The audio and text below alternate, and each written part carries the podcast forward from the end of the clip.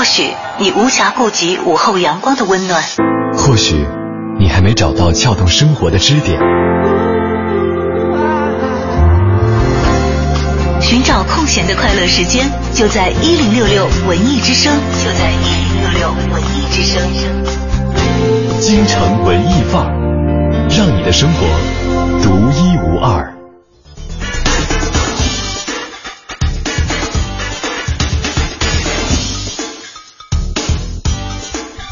精神文艺范儿，欢迎在周一的下午继续来到 FM 一零六点六，停留在文艺之声十周岁生日的当天的电波当中。没错，今天这个周一跟以往的周一真的是不太一样啊！这个很多朋友真的是在整个一天。我们的文艺之声的这个节目当中，都可以感受到这种庆生的这样一种氛围啊。对，十年让一个稳重大气的频率，现在玩起了大尺度，变得越来越年轻和无所禁忌啊。有一些文艺之声的这个我们平时有交到的亲朋好友，嗯，今天都在大呼文艺之声刷屏了，而且他们非常自觉的都在转发我们的，呃，我们的工作人员和我们自己的 logo 版的合影，嗯，其中有非常之多的亮点。如果大家愿意寻找的话啊，希望在这个朋友圈当中去探寻一下。我的微博上也有，亲们。哎，对。在文艺之声的微博上也会出现，欢迎大家积极的去搜寻，参与到我们今天的大 party 这个活动当中来。是的，那另外呢，大家呃也同样可以参与到我们这个游戏当中。现在因为全程啊，很多像书店啊，像这个影剧院啊等等等等，都有我们文艺之声新版的 logo 的背板或者是 LED 屏。如果说你现在走在相关的一些场所，发现了文艺之声的 logo 的背板的话，就可以拿出你的手机。你跟背板进行一个自拍，对，进行一个合影，然后发送到微博上面来，有一个话题，双井号中间七个字“文艺之声十周年”，发送过来，然后呢，我们会有大奖送给您。记得把这个图艾特给文艺之声啊。嗯，全天这个活动都将进行。而在今天的京城文艺范儿当中，我们虽然没有为大家请来老朋友，但是我们却会回顾在过去十年当中充满了我们文艺生活的这些点点滴滴。是的，那大家也可以呃。通过微信或者是微博平台参与到我们这个十年的这样一个话题当中，呃，大家可以畅所欲言了。我们没有给大家设定一个所谓的一个固化的一个框架，对，大家可以晒一下自己十年前的照片，也可以说说这十年当中你最大的改变，对，也可以说一说。陪伴你度过十年的呃一些物件也好，或者是一些人也好，或者说文艺之声。嗯，你没有改变的十年的习惯有哪些呢？如果你从第一年坚持听到了文艺之声今年的这个节目的话，你应该也会感觉到我们的变化啊。那么在今天的节目当中，跟所有的朋友一起来分享文艺之声的生日，八月十八号。扁担想绑在板凳上，扁担宽，板凳长，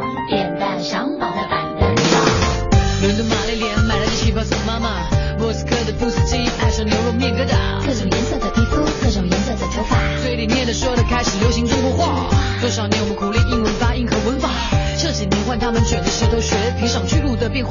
平平仄仄平平仄，好聪明的中国人，好优美的中国话。扁担宽，板凳长，扁担长绑在板凳上，板凳不让扁担绑在板凳上，扁担偏要绑在板凳上，板凳偏偏不让扁担绑在板凳上。到底扁担宽还是板凳长？哥哥弟弟坡前坐，坡上卧着一只鹅，坡下流着一条河。哇，这是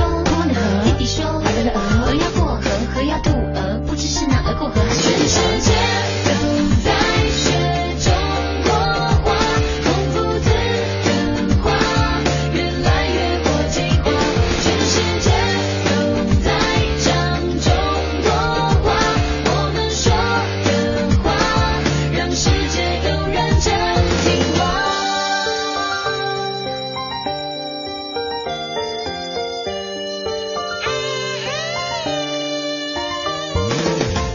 音乐书在那开了几扇 polo bar，柏林来的沃夫康纳夫妻背着电吉他，各种颜色的皮肤，各种颜色的头发，嘴里念的说的开始流行中国话。多少年我们苦练英文发音和文法，这几年换他们卷着舌头学，披上去鹿的变化，就这平平在这里。好聪明的中国人，好优美的中国话。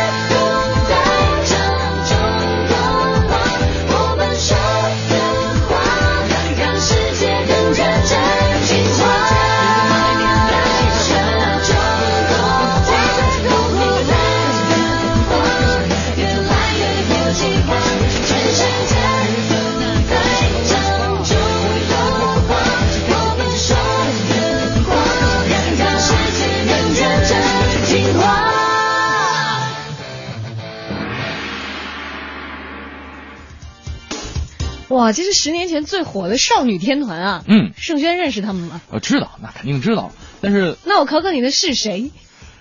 你把团体名字说出来就可以了。啊，S H E 蛇团嘛。对对，是一团。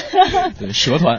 啊，S H E S Selina，大家可能会知道多一点，因为后来她在这个演出的事故当中有这个烧伤。对对对对。比比较引起大家的关注，还有这个 Herbie，就是里面说 rap 声音有点粗粗那个女孩。嗯。还有一个一是 Ella。嗯。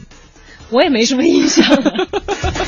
对，这十年前的。这种知识性的介绍千万要校准喽。你知道，这十年前的少女天团啊，现在全部都已经嫁作人妇了吧？应该，就是时光如飞刀，刀刀催人老呀。就是忽然一下子感觉到做电台是有一个好处的，嗯，就说你容颜老去，增加皱纹，在人家听起来不会那么明显，听不出来。对我们。呃，基本上都是在这个电波这端哈，大家也可以想象着我们的一些呃容貌，包括之前我记得咱们在这个小王子见面会上，也确实有很多朋友说啊，这个终于见到本尊了，终于见到活人了。其实可能大家很多人会对不上号吧，所以今天给大家有刚才有朋友说说我们在微博上发的这个前两波的这个主持人照片的时候，就是好多人都有有有点分不清楚啊。有人就说说好像没有小昭和盛轩吧。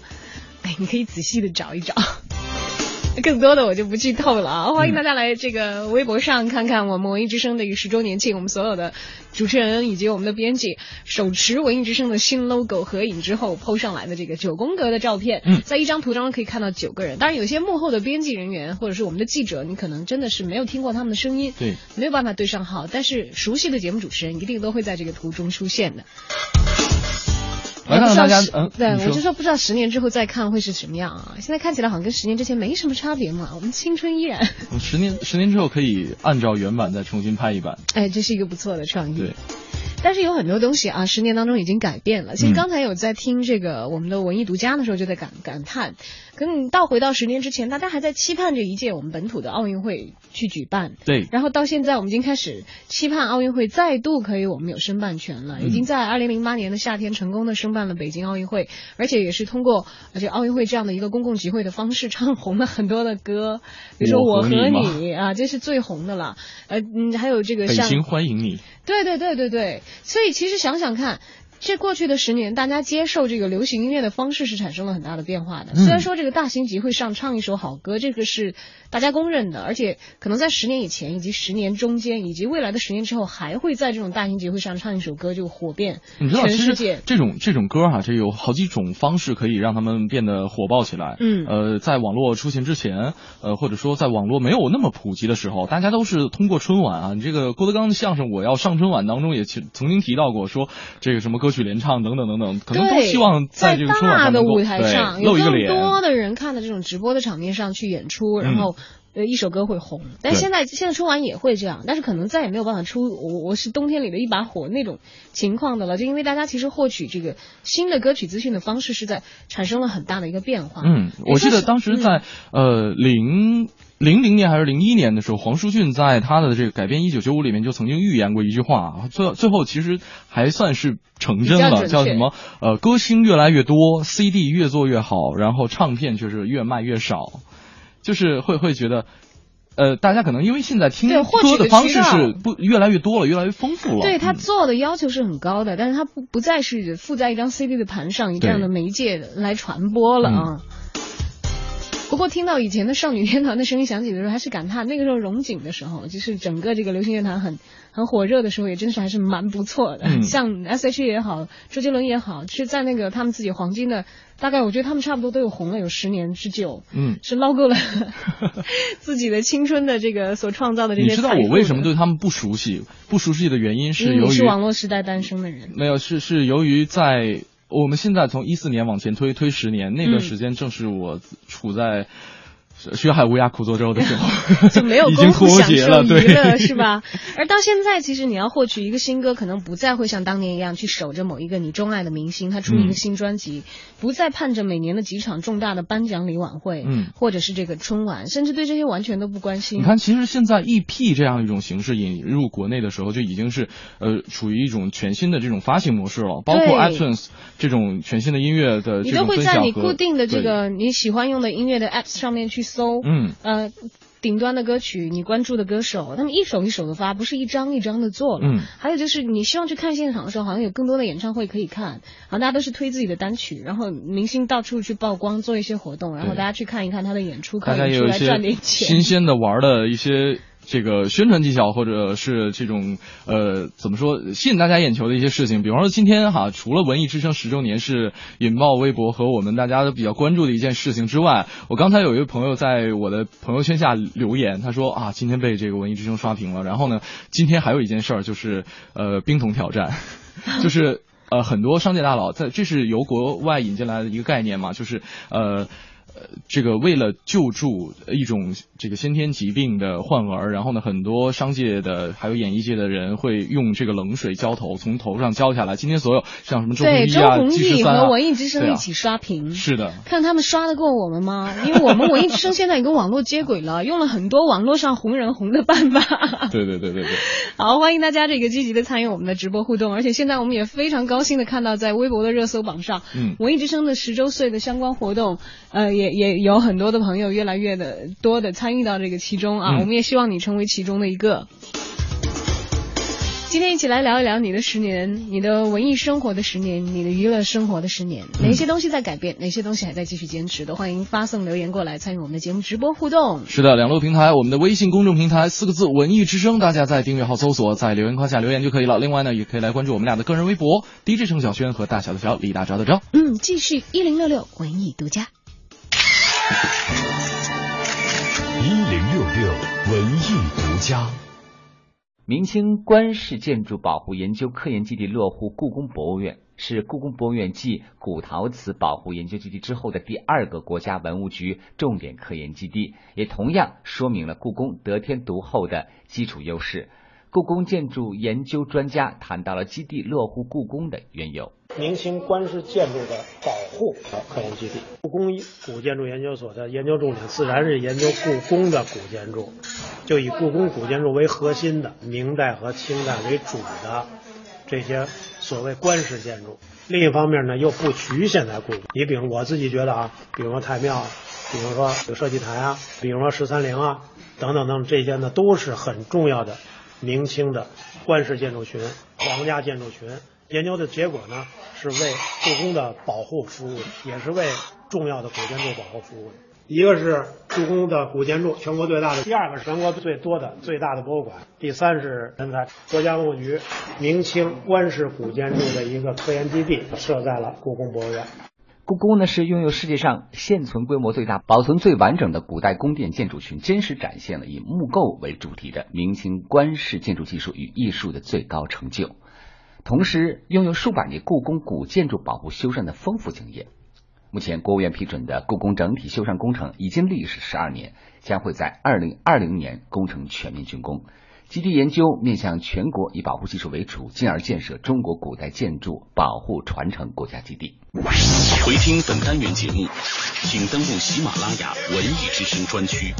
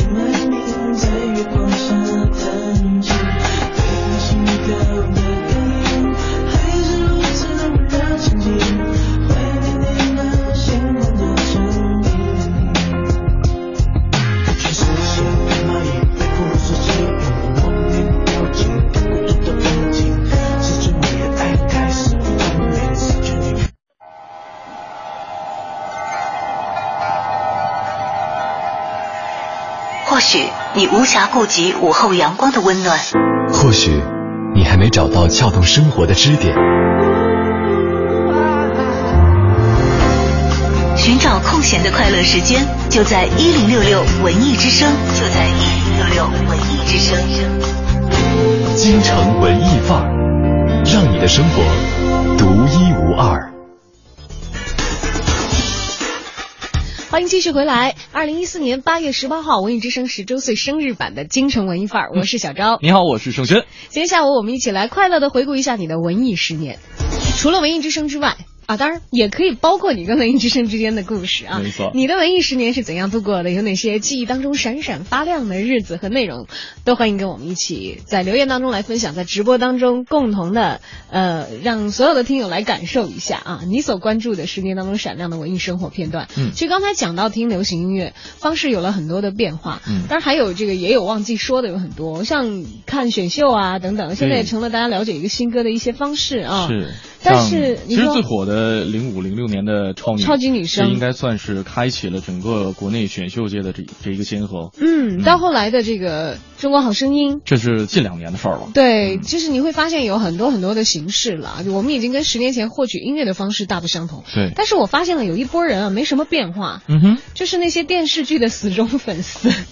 就是该看电视剧的还是还看，哎，而且织毛衣的还是织毛衣，该几十集连看的，就是一点都不带放弃的，依旧是那么的坚韧不拔。不过我们也好像很兴奋的看到了，其实国产的电视剧在这十年当中是蓬勃的发展。哎，呃，由十年前可能有很多时候大家会这个看韩剧一统天下，到现在虽然韩剧也有很火的，但更多的时候我们是在消费自己的拍的很优秀的一些电视连续剧了。因为其实说实话，这个二十一世纪的前十年。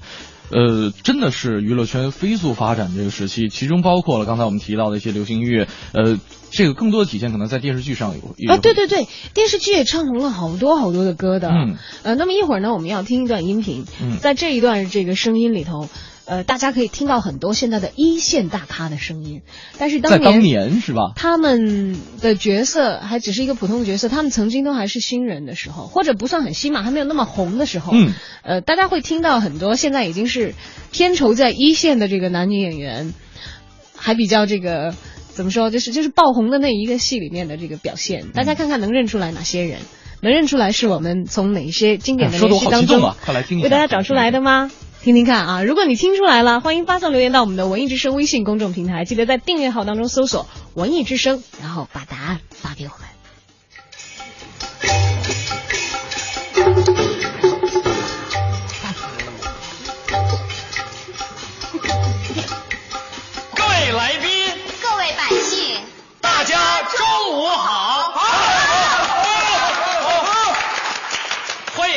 家来到同福客栈，参加第一届鸡王争霸赛。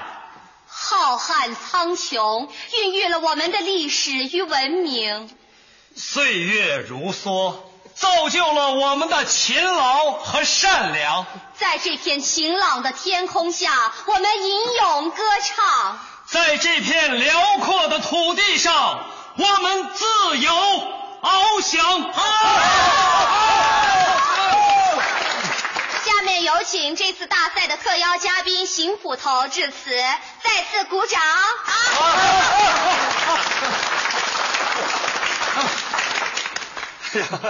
首先声明啊，我是替娄知县来发言的，他因为公务繁忙，不能及时赶到现场，所以委托我，并通过我向组委会致以由衷的歉意。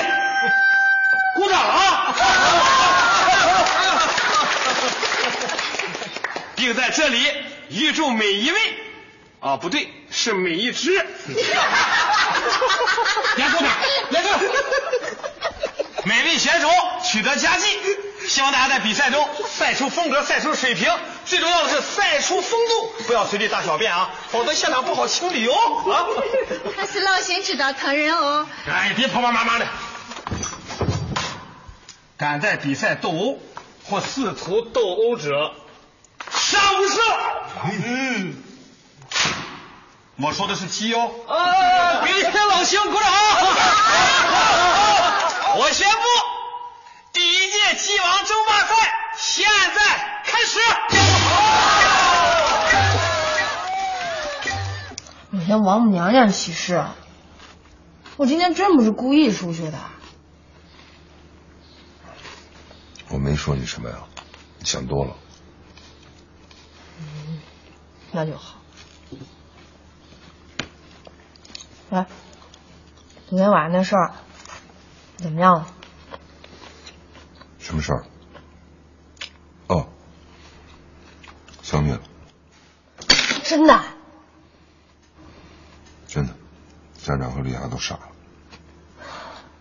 哎，那怎么没响枪呢？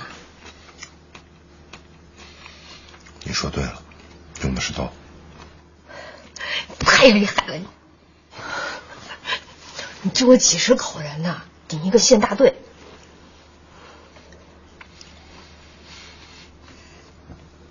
不是我，是我们。吃饭吧。啊，哎，喝酒吧，有烧白。哎，我可不敢跟你喝了，那酒量顶两个男人。那是，高兴嘛，庆祝一下。干我们这行的，每完成一个任务是应该高兴，但是得把高兴的时间压缩到最短。都是我连累你，对不起。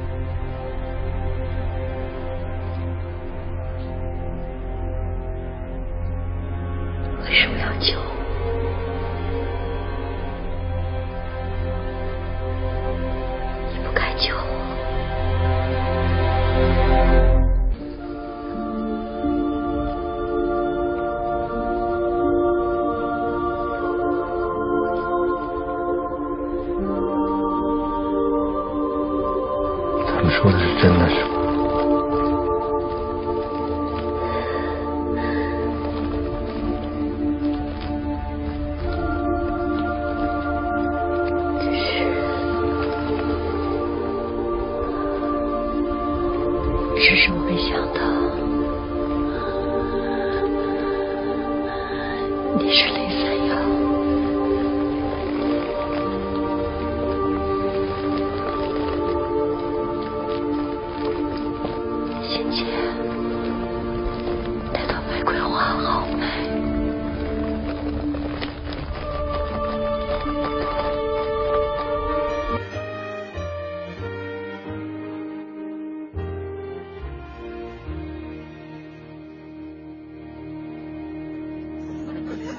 的听众朋友们，欢迎继续收听《你的月亮我的心》特别节目。上一集里，我们看到了倒霉蛋励志的张伟、厚脸皮的曾小贤、非典型好姑娘胡一菲、漫画家关谷神奇演绎星星唐悠悠。这一集里，《爱情公寓》其他的小伙伴将陆续登场，更多意想不到的惊喜等着你。Come some music。吕子乔，字小布，年龄不详，学历不详，工作不详，公寓头号不靠谱男青年。你确定？你真的认识他吗？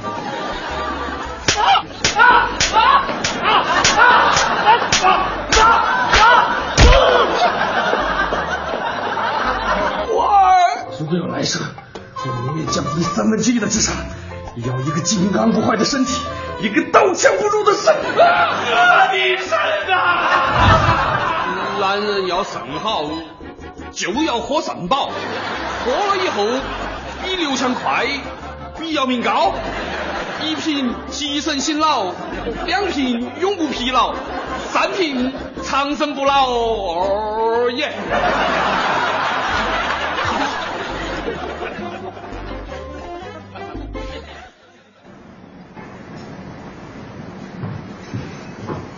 陈律师，陈律师，您太太的代理律师来了，您喝了酒，现在还能跟他谈吗？让他来吧。池律师喜欢大白天的自斟自饮啊？最近白天喝。为什么要上班时间喝酒呢？下班时间喝不是更好？下班得开车啊。我听明白了，让我净身出户是吧？咱俩都是律师，当然清楚法律里是没有净身出户这个词的嘛。这是我当事人的意愿，作为他的代理律师，完成他这个诉求也是我的责任和义务。你当律师几年了？研究生毕业三年。叫什么来着？你刚才问过了，我姓罗，叫罗丽。罗丽，你是一个职业律师，你没学会怎么好好跟当事人谈话，你就学会漫天要价了。咱们国家哪条法律规定男方跟女方提出离婚，所有财产归女方所有啊？婚姻自由，男女平等，当然没有哪条法律这么强行规定了。但俗话说得好，一寸光阴一寸金，寸金难买寸光阴。您的妻子焦艳告诉我说，当年您跟她说您负责赚钱养家，她负责貌美如花。她听了您的话，做了全职太太。您现在要让她卷铺盖走人，咱们就是辞退一个保姆也没有这么辞的嘛。说正事儿，别扯保姆。徐律师，您是一个大律师，您接的案子越多，积累的经验越多，找您的客户也就越多。但您太太焦艳就不同了，她是一个全职太太，某种意义上说，她唯一的工作就是做您的妻子。她为您和这个家庭做的越多，她自己的圈子就越小。一旦离婚，就相当于下岗。一个下岗的全职太太，再就业的机会还比不上一个保姆呢。保姆跳槽还能涨工资，全职太太要是下岗了，想要再找到另外一个全职太太的岗位，可是难上加难。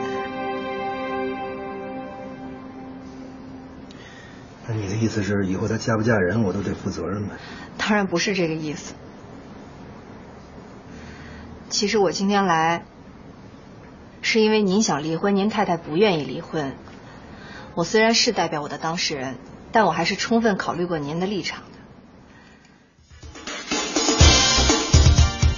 听出来那些大红大紫的声了吧？你看到大家这个在微博上刷踊跃的刷屏。对，现在哈，这个刚才我数了一下，你是为大家搜寻了大概五部电视剧当中的一些精彩的片段、对话的片段。除了第三部，现在好像还没人猜得到，其他都已经被大家把名字报出来了。对，第三部里面的人的名字已经被猜出来了，但是第三部戏现在还没有人报出来。里边的名字没有啊？怎么会没有？有吗？因为其实里面出现声音的这个成分很少，但现在很红的这个人，在后最后的一段音频当中也有他的声音出现。他说话比较少，但现在已经已然成为男神一级的了。呃、应该是某一个，应该是大叔的代言人。大叔这个词，我觉得大概从他那时候开始火，变成大家追寻的那样的一种魅力男性的。哇，你今天给我普及了一下我那个那几年的空白时代。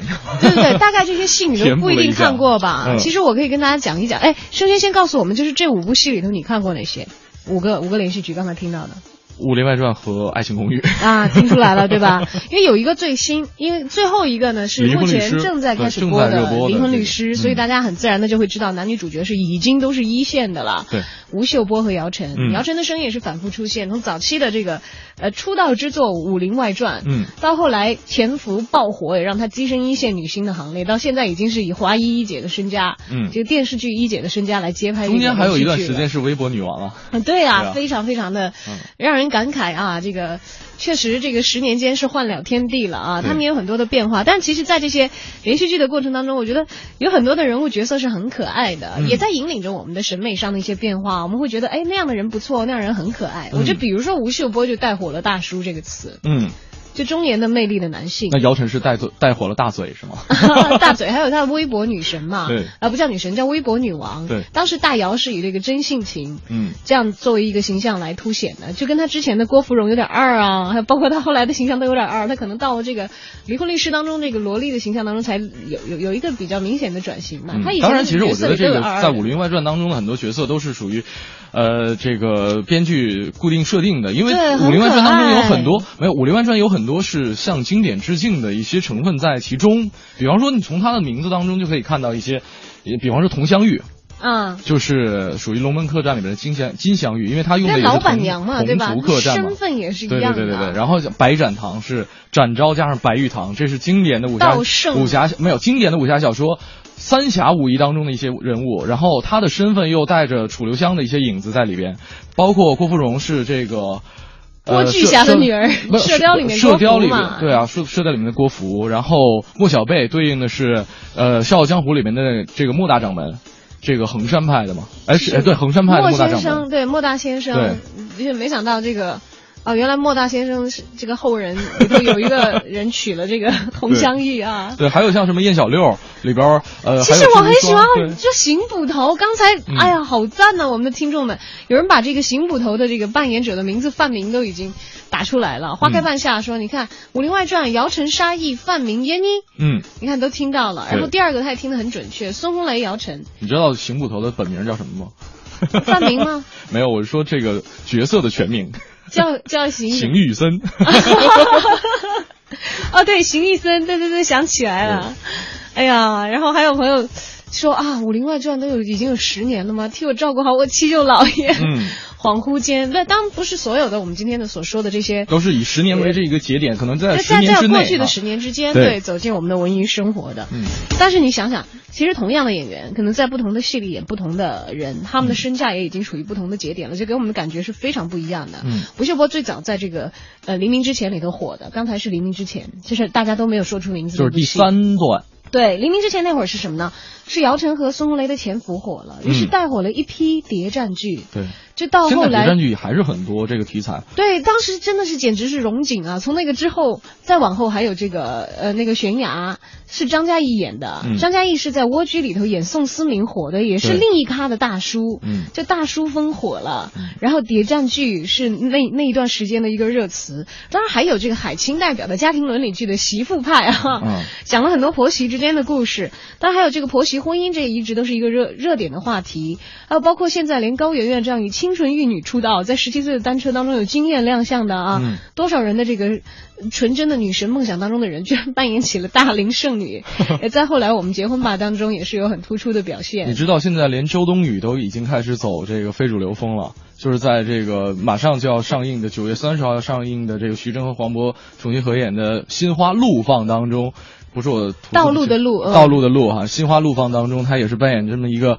啊，洗剪吹的一个造型，就是这样一个角色。周冬雨洗剪吹，完全是颠覆这个清纯那个小妞的。看海报的时候，真的完全认不出来。好雷！而且你想，十年前徐峥还是八戒，对的，黄渤还是那个那个那那个疯狂的石头当中的那个。疯狂的石头十年前还还没有呢，疯狂石头是零六年的戏。对，就黄渤纯纯的是因为这个疯狂的石头而走红，而且现在也变成这个一线的喜剧演员。对，还有那会儿也没有王宝强。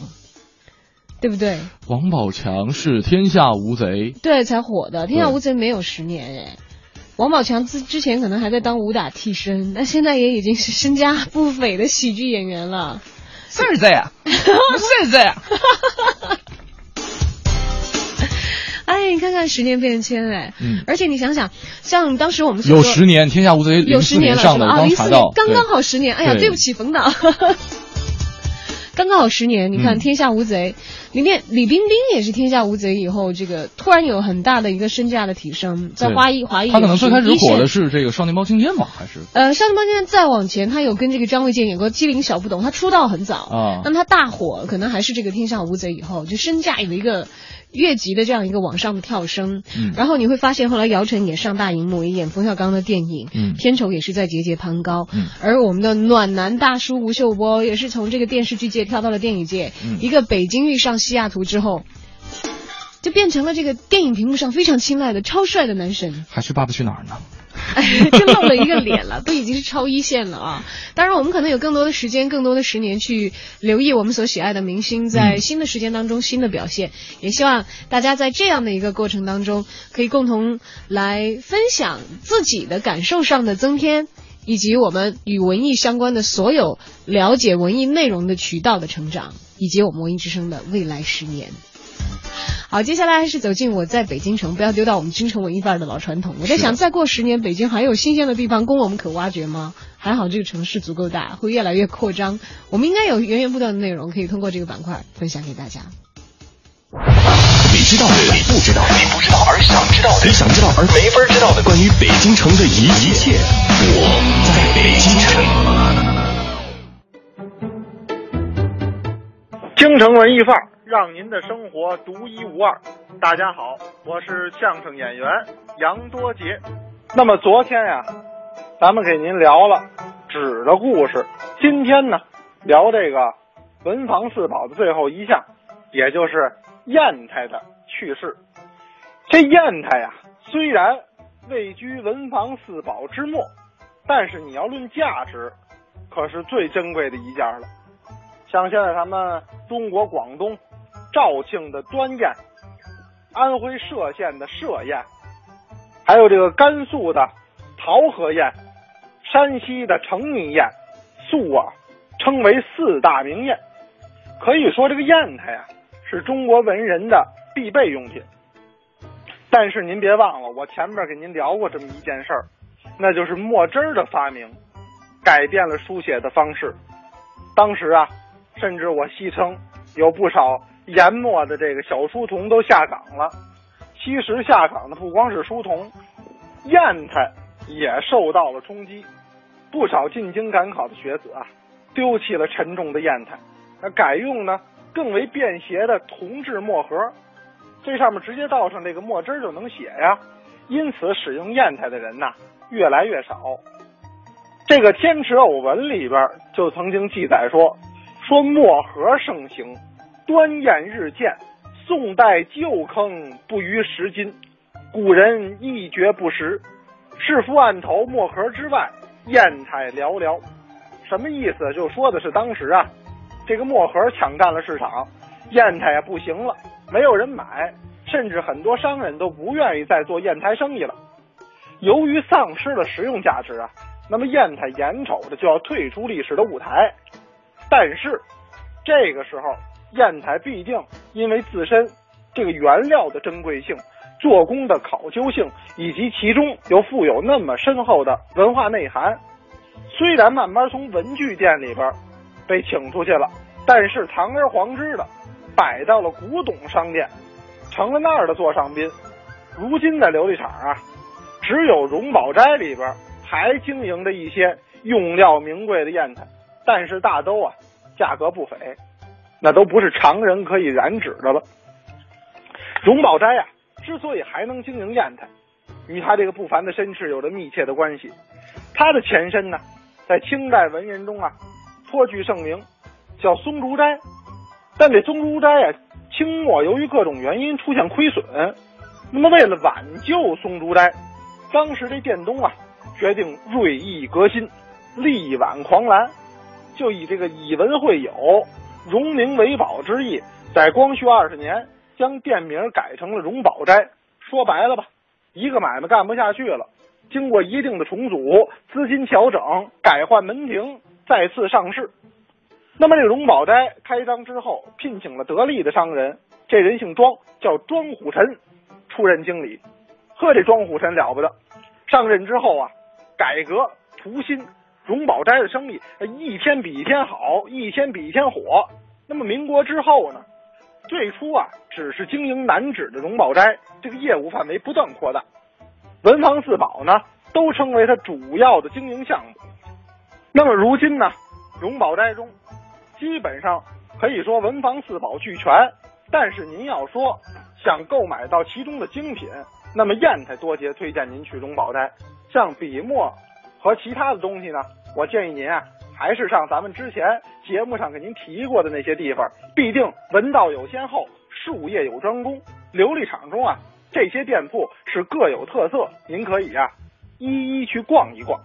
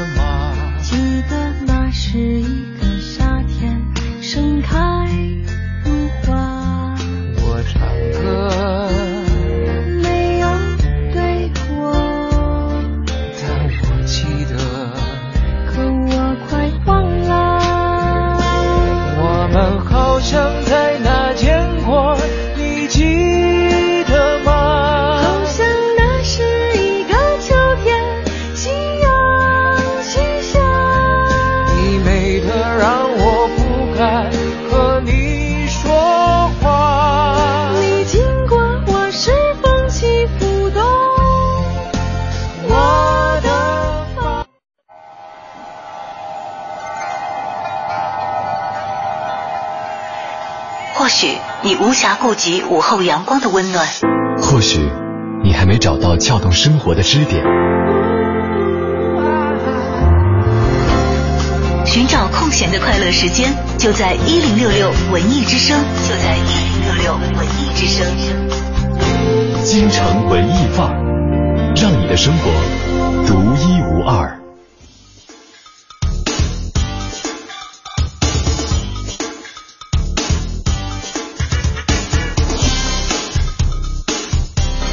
好，欢迎回来，继续今年不是今年啊，是今天文艺之声十周年的特别版京城文艺范儿。我们跟大家一起来回顾一下你的十年文艺生活，同时也给文艺之声一起来庆生吧。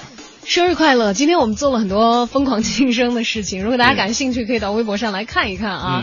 啊，DJ 陈小轩和大小的小李大钊的钊，我们两个人的微博上呢都会有今天我们庆生的时候全体主持人。当然现在不是全体的照片，还差一部分的人，因为我们的这个合影还在陆续的完成当中。嗯，手持文艺之声的新 logo 的 logo 版，呃，拍的这个照片，大家可以来看一看。平时你只闻其声不见其人的电台 DJ 都是长什么样子？不知道大家会对得上号是哪些人啊？我们在这里小小卖一个关子，大家自己开动脑筋想一想，到底谁是谁吧。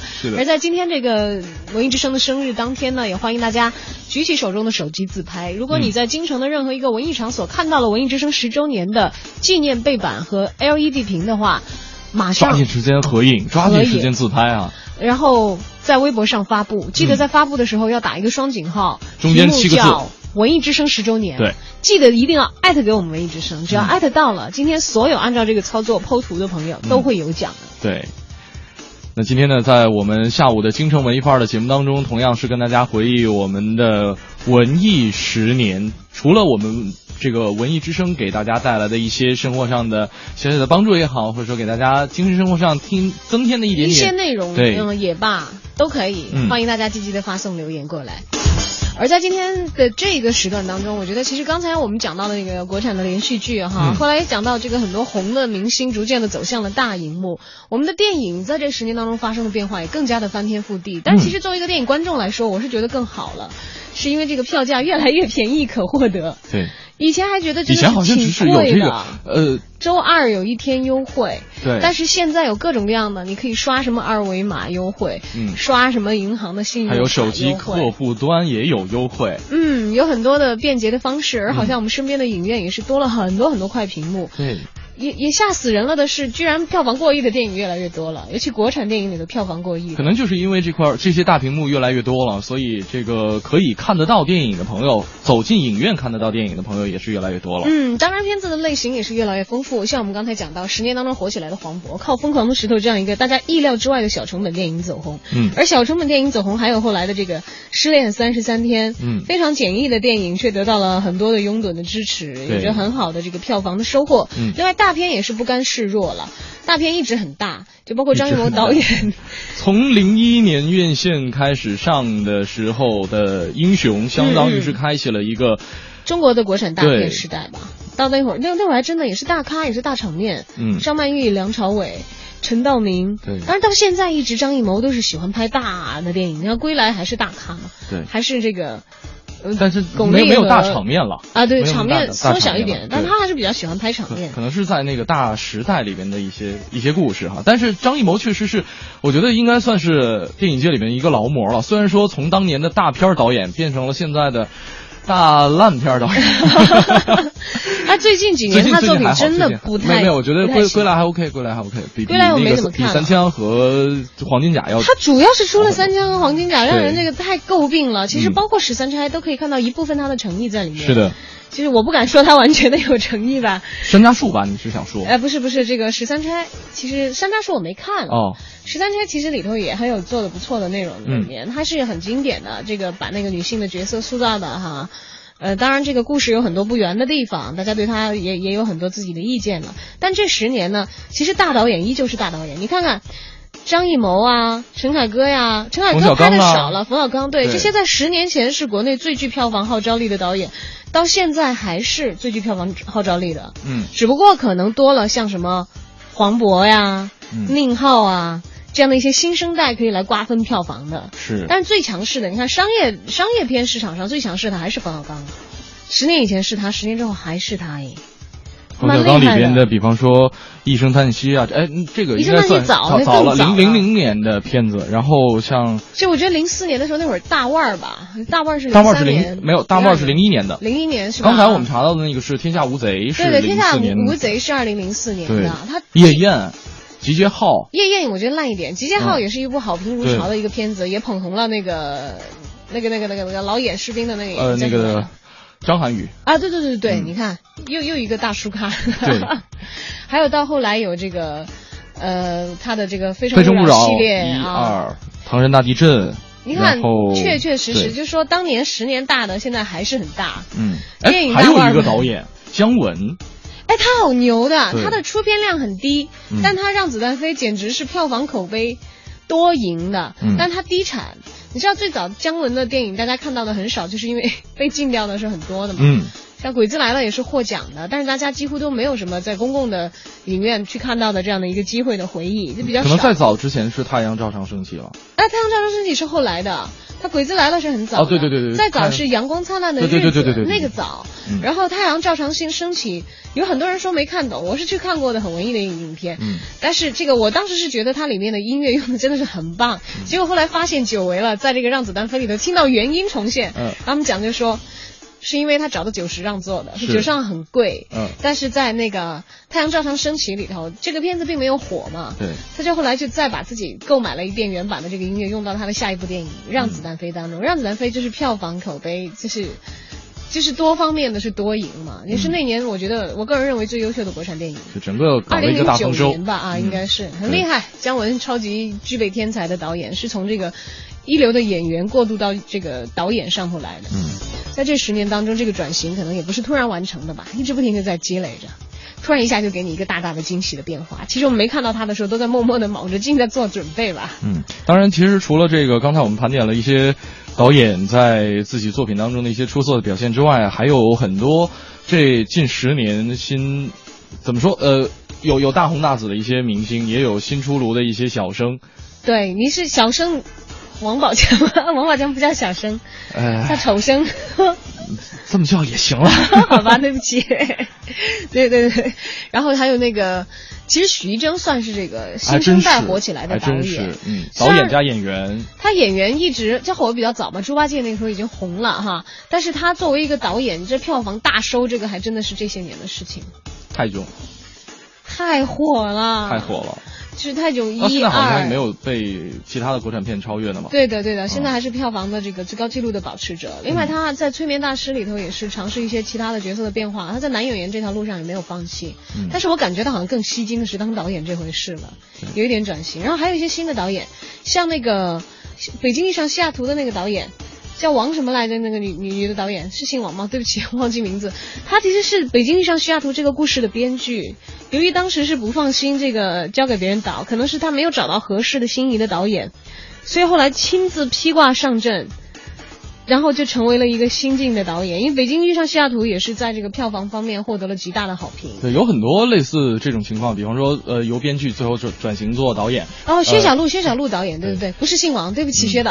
还有像，还有像那个九把刀，当时拍那些年我们一起追过的女孩的时候，对，他是原著的原著的作者，后来也放心了，因为他在这个整部小说当中是承载了他很多的自己青春的一些回忆，然后他不希望把这个自己的青春交给别人。去指导，去糟蹋，对，不一定是糟蹋，但是可能希望自己通过拍摄这部电影能够尽力的保留，就是他原来想要表达的那些神髓的东西吧，对吧？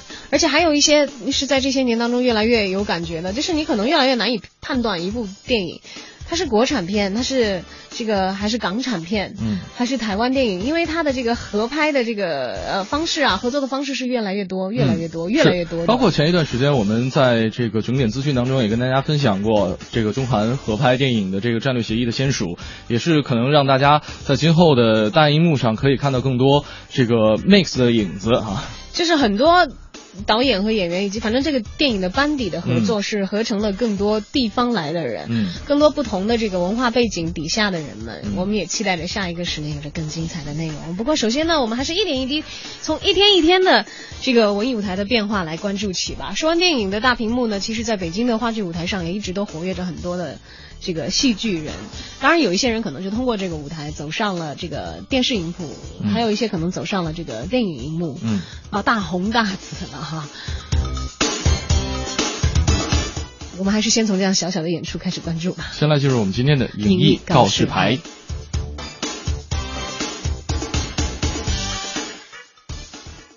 影艺告示牌。京城文艺范，让你的生活独一无二。大家好，我是来自永乐票务的文平。今天呢，我给大家推荐的这场演出还是一场舞剧，而这场演出是来自中巴的《大红灯笼高高挂》。这个作品呢，相信大家都已经非常熟悉。在二零一一年的时候，大红灯笼初次挂上芭蕾舞台，已经经历了十三年、上百次的演出。今年夏天呢，中国芭蕾舞团将为著名舞剧《大红灯笼高高挂》的再一次登台，派出了又一顶级的经典阵容。在一九八九年的时候，苏童的小说代表作《妻妾成群》惊艳了文坛。深深的庭院，旧时的女子，关于欲望与爱情的描写，让无数读者留下了深刻的印象。一九九一年呢，这个故事被著名的导演张艺谋改编为了电影，更名为《大红灯笼高高挂》。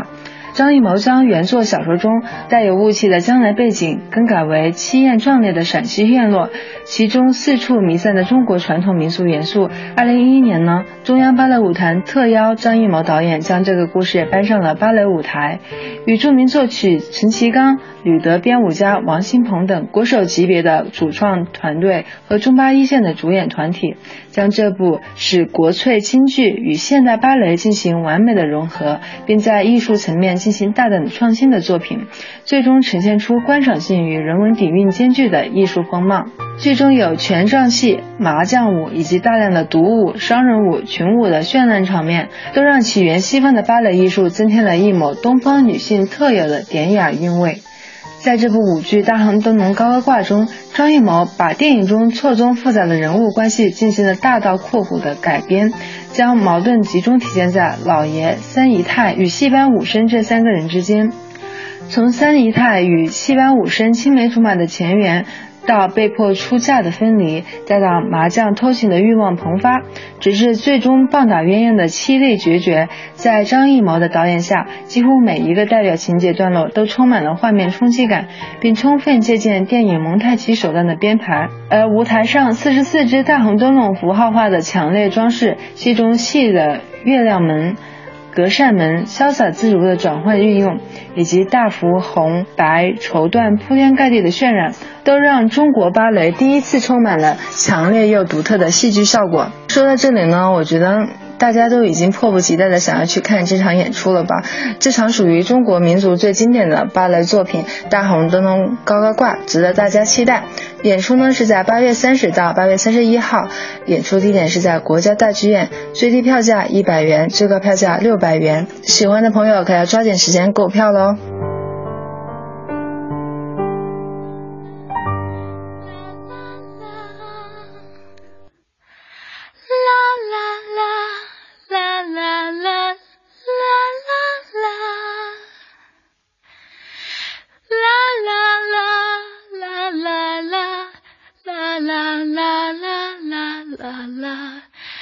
啦啦啦啦啦啦啦啦啦啦。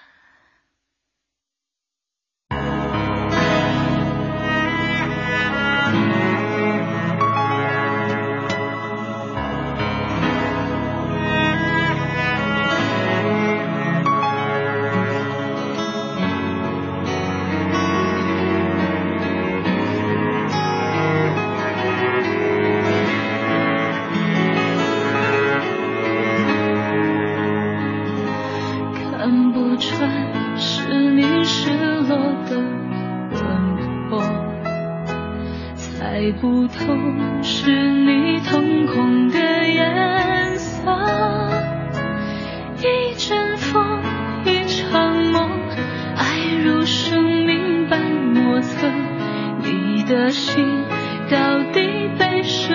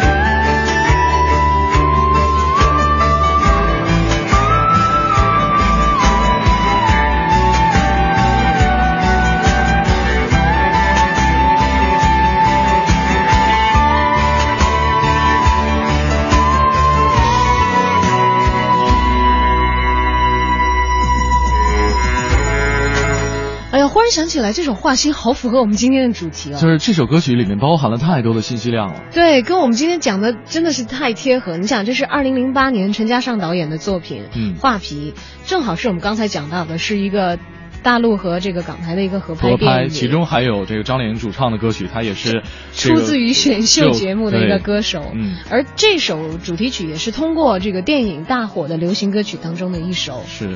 同时，赵薇也也是连续剧火了以后的演员，对，登上从这大荧幕。个连续剧转转转战大荧幕，最后又转战做导演，对还买了酒庄。并且好像他的这个票房成绩也是不俗的。就是赵薇还有一个多的身份，就是历练出来了，现在变成导演了。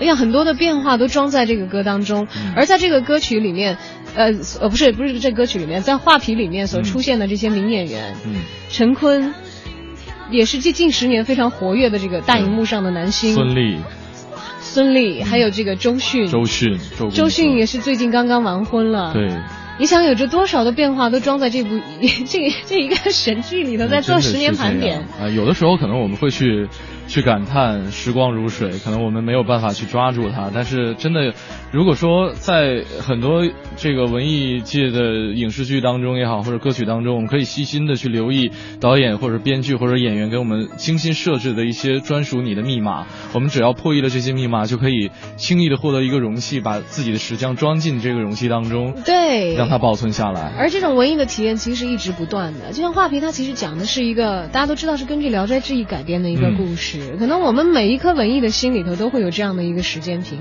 保存我们的情感，保存我们那些不死的青春。尽管我们没有办法改变时间流过这样一件事情，但是我们可以在时间流过的同时，守住我们心底的那份坚持、那份热爱和那份感动。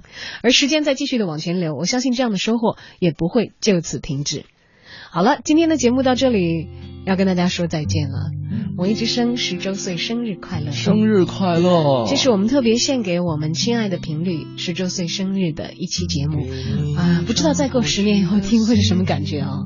真的是，今天这一期节目，我决定回去之后在中广网。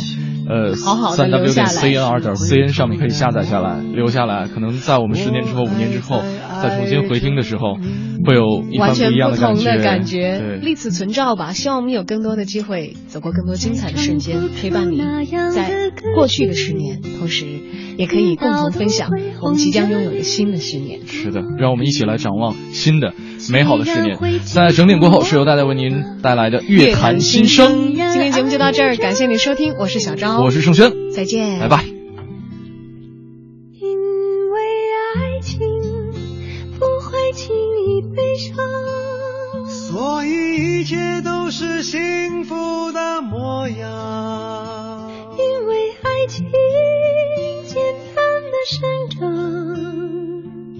随时可以为你疯狂。